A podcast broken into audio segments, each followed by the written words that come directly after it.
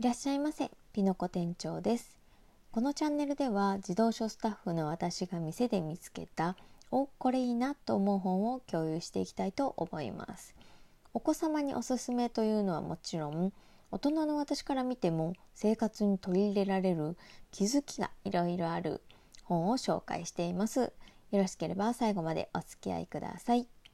では、えー、本日の本は飯が食える大人になる世の中ルールブックっていうのを先日紹介したんですがそれの第2弾です。飯が食える大人になるもっと世の中ルールブックです。日本図書センターの本で、えー、花丸学習会という塾をやっておられる高浜先生の本です。自分が自分の人生の主役として世の中を生きていくための50の言葉を、えー、解説してくれています。その中から3つ紹介したいと思います。では1つ目。ルール2成長は誰かとではなく昨日の自分と比べる。解説として、えー、自分の成長を確かめたい時。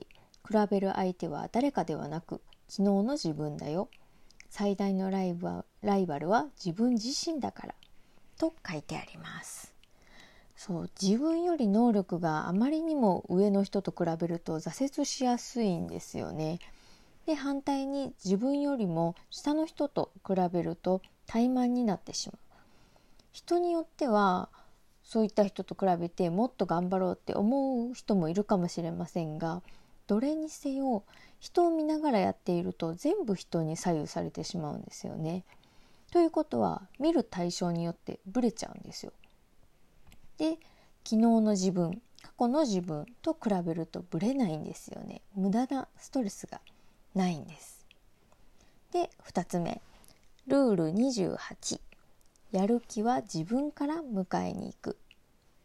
解説としてやるやる気を出すたった一つの方法はまずちょっとやってみるということ。何もやらずに待っていてもやる気はやってきてくれないよ。とあります。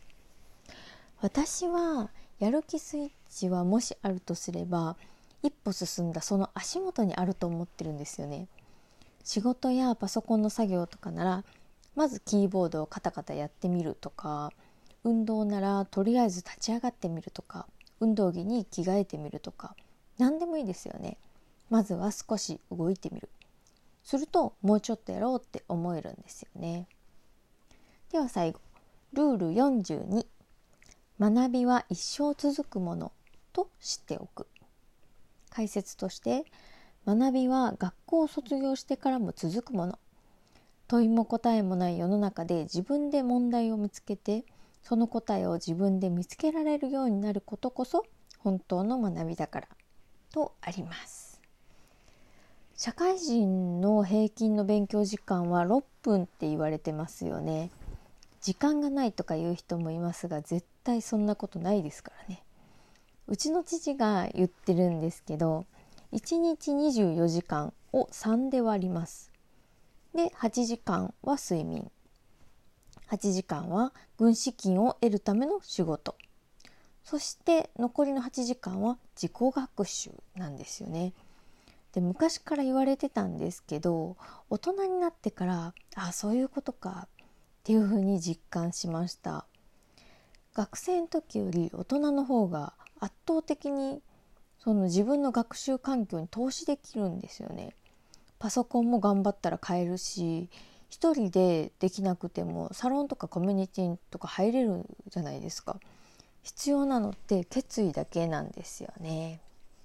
というわけで、えー、今の自分にも当てはまることが多かったので、え、第2弾も紹介させていただきました。本日のおすすめは飯が食える大人になるもっと世の中ルールブックでした。興味のある方は是非書店やネットで手に取ってみてください。ではまたのお越しをお待ちしております。